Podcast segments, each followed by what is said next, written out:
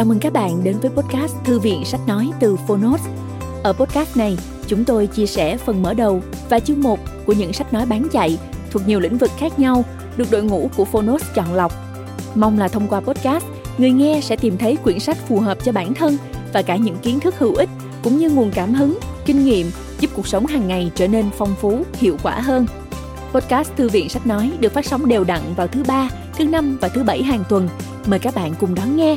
Và nếu yêu thích nội dung này, hãy tải ứng dụng âm thanh số và sách nói có bản quyền Phonos để nghe trọn vẹn cuốn sách. Ngoài ra, Phonos còn sở hữu hàng ngàn nội dung số hấp dẫn khác như tóm tắt sách, ebook, thiền, truyện ngủ, nhạc chủ đề vân vân. Hẹn gặp lại các bạn tại ứng dụng sách nói có bản quyền Phonos nhé. Còn bây giờ, hãy cùng lắng nghe cuốn sách của ngày hôm nay.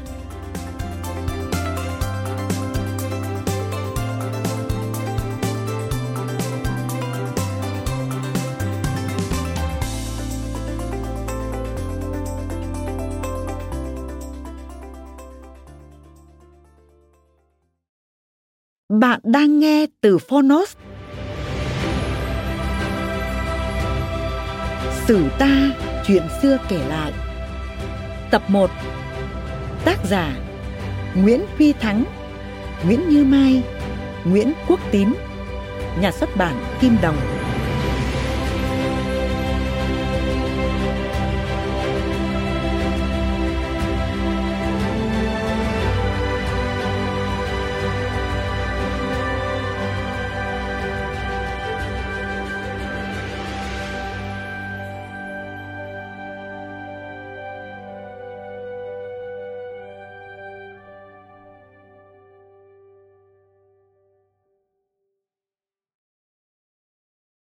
Lời đầu sách.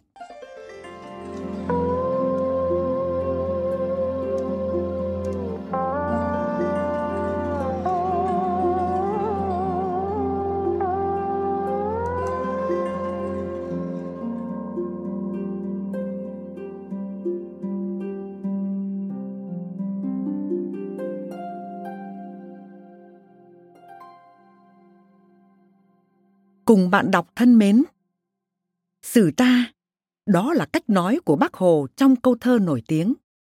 Dân ta phải biết sử ta, cho tường gốc tích nước nhà Việt Nam.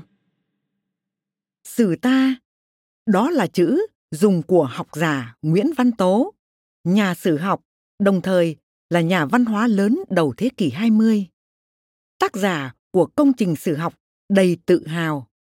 Sử ta so với sử tàu Sử ta, đó cũng là điều chúng tôi muốn kể với các bạn theo một cách riêng. Khỏi phải nói, lịch sử quan trọng thế nào với mỗi chúng ta là người Việt, bạn không thể không biết đến lịch sử nước nhà. Người không biết lịch sử tức là không biết mình sống trên mảnh đất như thế nào. Không tường gốc tích mình, cũng không rõ tổ tiên. Ông cha mình là ai? Cũng vì thế mà không biết cách sống, cách ứng xử như thế nào cho xứng với truyền thống dân tộc mình. Đấy là chưa nói, có hiểu biết lịch sử mới hun đúc lòng yêu nước, mới biết tự hào mình là người việt nam. Hiểu biết lịch sử cũng là người có tầm văn hóa để có thể ngẩng cao đầu, hòa nhập cùng bè bạn bốn phương. Cũng khỏi phải nói, lịch sử là môn học khó như thế nào? Hãy khoan nói rộng đến lịch sử thế giới. Với biết bao nhiêu quốc gia biết bao nhiêu chặng đường phát triển và cả những bước thăng trầm nữa của nền văn minh nhân loại. Chỉ nói riêng lịch sử nước nhà từ thời các vua hùng dựng nước đến thế kỷ 20 đã có biết bao triều đại, sự kiện, nhân vật lịch sử và mỗi một triều đại, sự kiện, nhân vật ấy lại gắn với biết bao niên đại, vấn đề và những bài học đáng ghi nhớ. Nhưng có cần phải nhớ tất cả những dữ kiện ấy không? Câu trả lời dễ có nhất là cần. Bởi một lẽ thật đơn giản, chúng rất quan trọng, như trên đã nói. Nhưng cũng chính cái được cho là cần ấy đã khiến lịch sử trở thành một môn học vừa khô khan, vừa nặng nề vừa quá khó. Bởi làm sao có thể nhớ hết được những dữ kiện ấy? Mà suy cho cùng, đâu cần phải nhớ hết. Hiện nay, nhờ mạng internet, đã có biết bao nhiêu phương tiện tra cứu có thể giúp chúng ta tìm ra ngay mọi dữ liệu liên quan đến lịch sử, kể cả các thông tin mở rộng. Vì vậy, thay vì phải thuộc lòng các kiến thức lịch sử, bạn chỉ cần nắm được đại cương. Từ đó, bất cứ lúc nào, bạn cũng có thể tìm ra những dữ liệu cụ thể, cần thiết cho bài học của mình thông qua các công cụ hỗ trợ.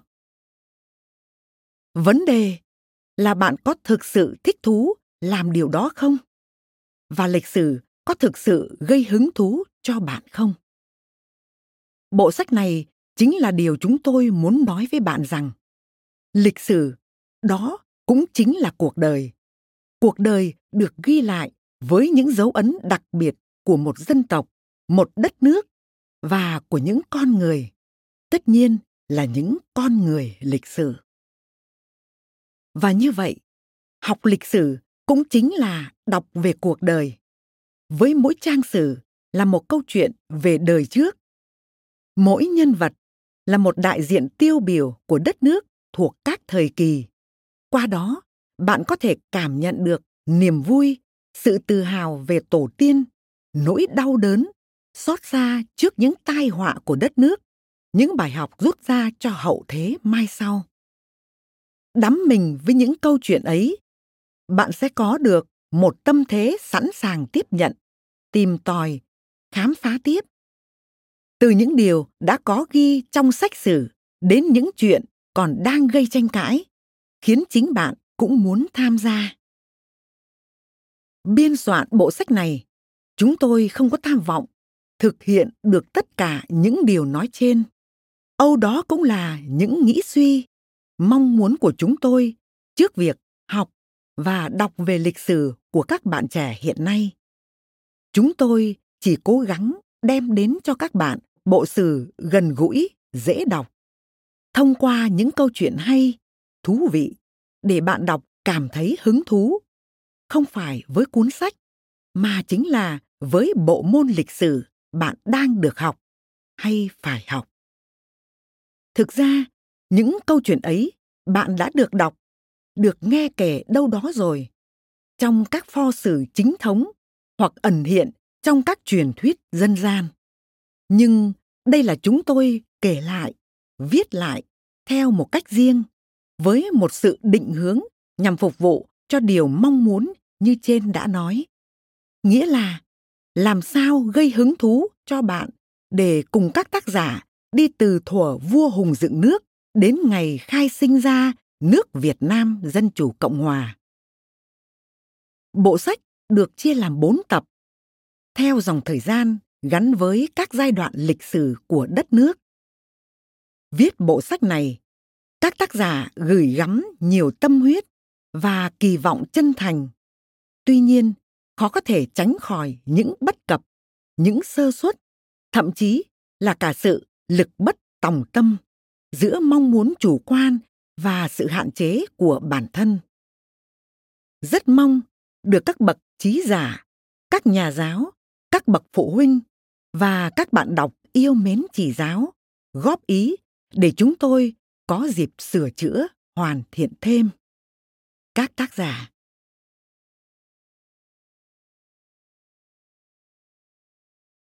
Con rồng cháu tiên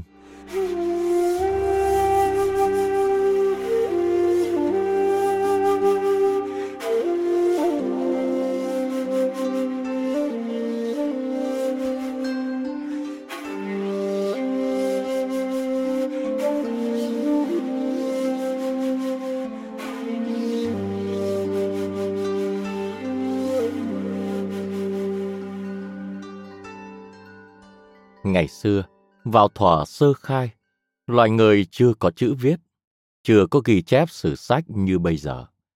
Các tộc người trên thế giới thường tự tìm cho tộc mình một vị tổ. Thường đó là các vị thần linh hay loài vật, cây cối trong thiên nhiên hoặc chỉ có trong tưởng tượng, gọi là vật tổ, totem. Như người Nhật, tự nhận mình là dòng dõi của Thái Dương thần nữ. Người Mông Cổ thờ vật tổ là sói. Nhiều tộc người da đỏ coi vị tổ là gấu mẹ, vân vân. Người Việt chúng ta luôn tự hào là con rồng, cháu tiên, bắt nguồn từ truyền thuyết Lạc Long Quân và Âu Cơ được các thế hệ nối tiếp nhau truyền lại cho đời sau. Truyền thuyết kể rằng, ngày xưa, ở vùng hồ Động Đình có vị vua tên gọi là Kinh Dương Vương thuộc dòng dõi rồng, cai quản cả một đất nước rộng lớn ở phương Nam, gọi là nước xích quỷ. Kinh Dương Vương sinh ra sùng lãm. Khi về già, Kinh Dương Vương lui về Thủy Cung, truyền ngôi cho con. Sùng lãm đổi hiệu là Lạc Long Quân. Lạc Long Quân khi xuống nước là rồng, khi lên cạn lại biến thành người. Ngày nọ, có nàng Âu Cơ từ vùng rừng núi du ngoạn đến hồ Động Đình. Nàng là dòng giống tiên nên rất đẹp. Lạc Long Quân từ Thủy Cung lên, hiện hình là chàng trai khôi ngô tuấn tú. Gặp nhau trong cảnh non xanh nước biếc hữu tình. Hai người đem lòng yêu nhau thắm thiết. Ít lâu sau, Âu Cơ lấy Lạc Long Quân và không trở về cõi tiên nữa. Bấy giờ thiên nhiên còn hoang sơ, khắp nơi có nhiều yêu quái ẩn mình làm hại dân lành. Nơi biển Đông có ngư tinh thân dài hơn 50 trượng, chân nhiều như chân rết, biến hóa đủ hình dạng, đi lại như phong ba bão táp. Ngư tinh ẩn mình trong một hang đá bên bờ biển, rình bắt người qua lại khiến ai nấy đều sợ hãi. Để được yên lành, dân trong vùng hàng năm phải cống người cho ngư tinh ăn thịt. Thương dân bị hại, lòng quần biến hóa ra một chiếc thuyền vượt sóng đi tìm ngư tinh. Đến bờ hang đá, lòng quần đứng trên thuyền, giả cách cầm một người định ném cho ngư tinh ăn. Quái vật tưởng thật, há ngoác miệng ra định nuốt. Lòng quần tức thì, lao cả một khối sắt nung đỏ vào sâu trong họng nó.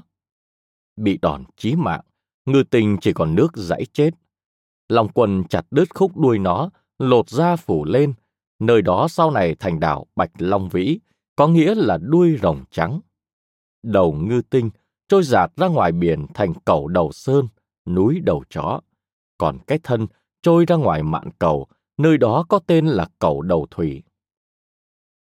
Trong khi đó, trên cạn có con hổ tinh lộng hành ở vùng chân núi Tản.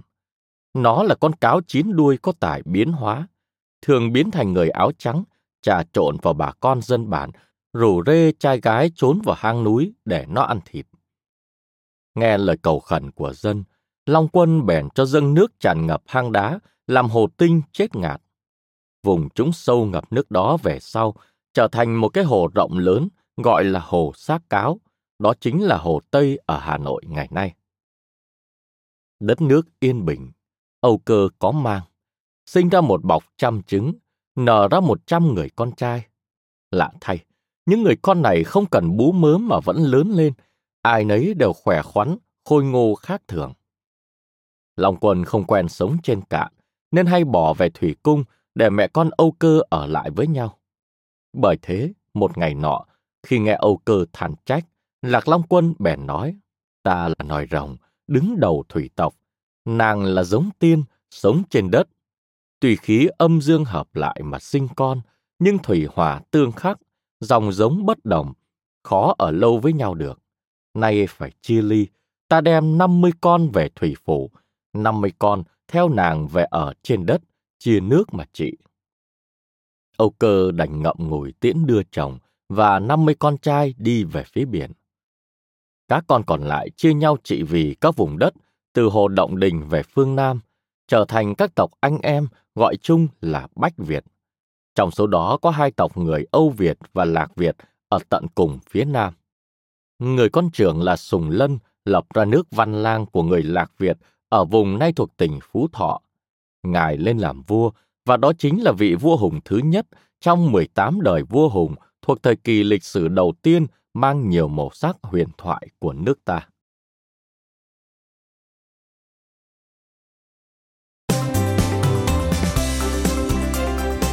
Cảm ơn các bạn đã lắng nghe podcast Thư viện Sách Nói. Podcast này được sản xuất bởi Phonos, ứng dụng sách nói có bản quyền và âm thanh số dành cho người Việt. Hẹn gặp lại ở những tập tiếp theo.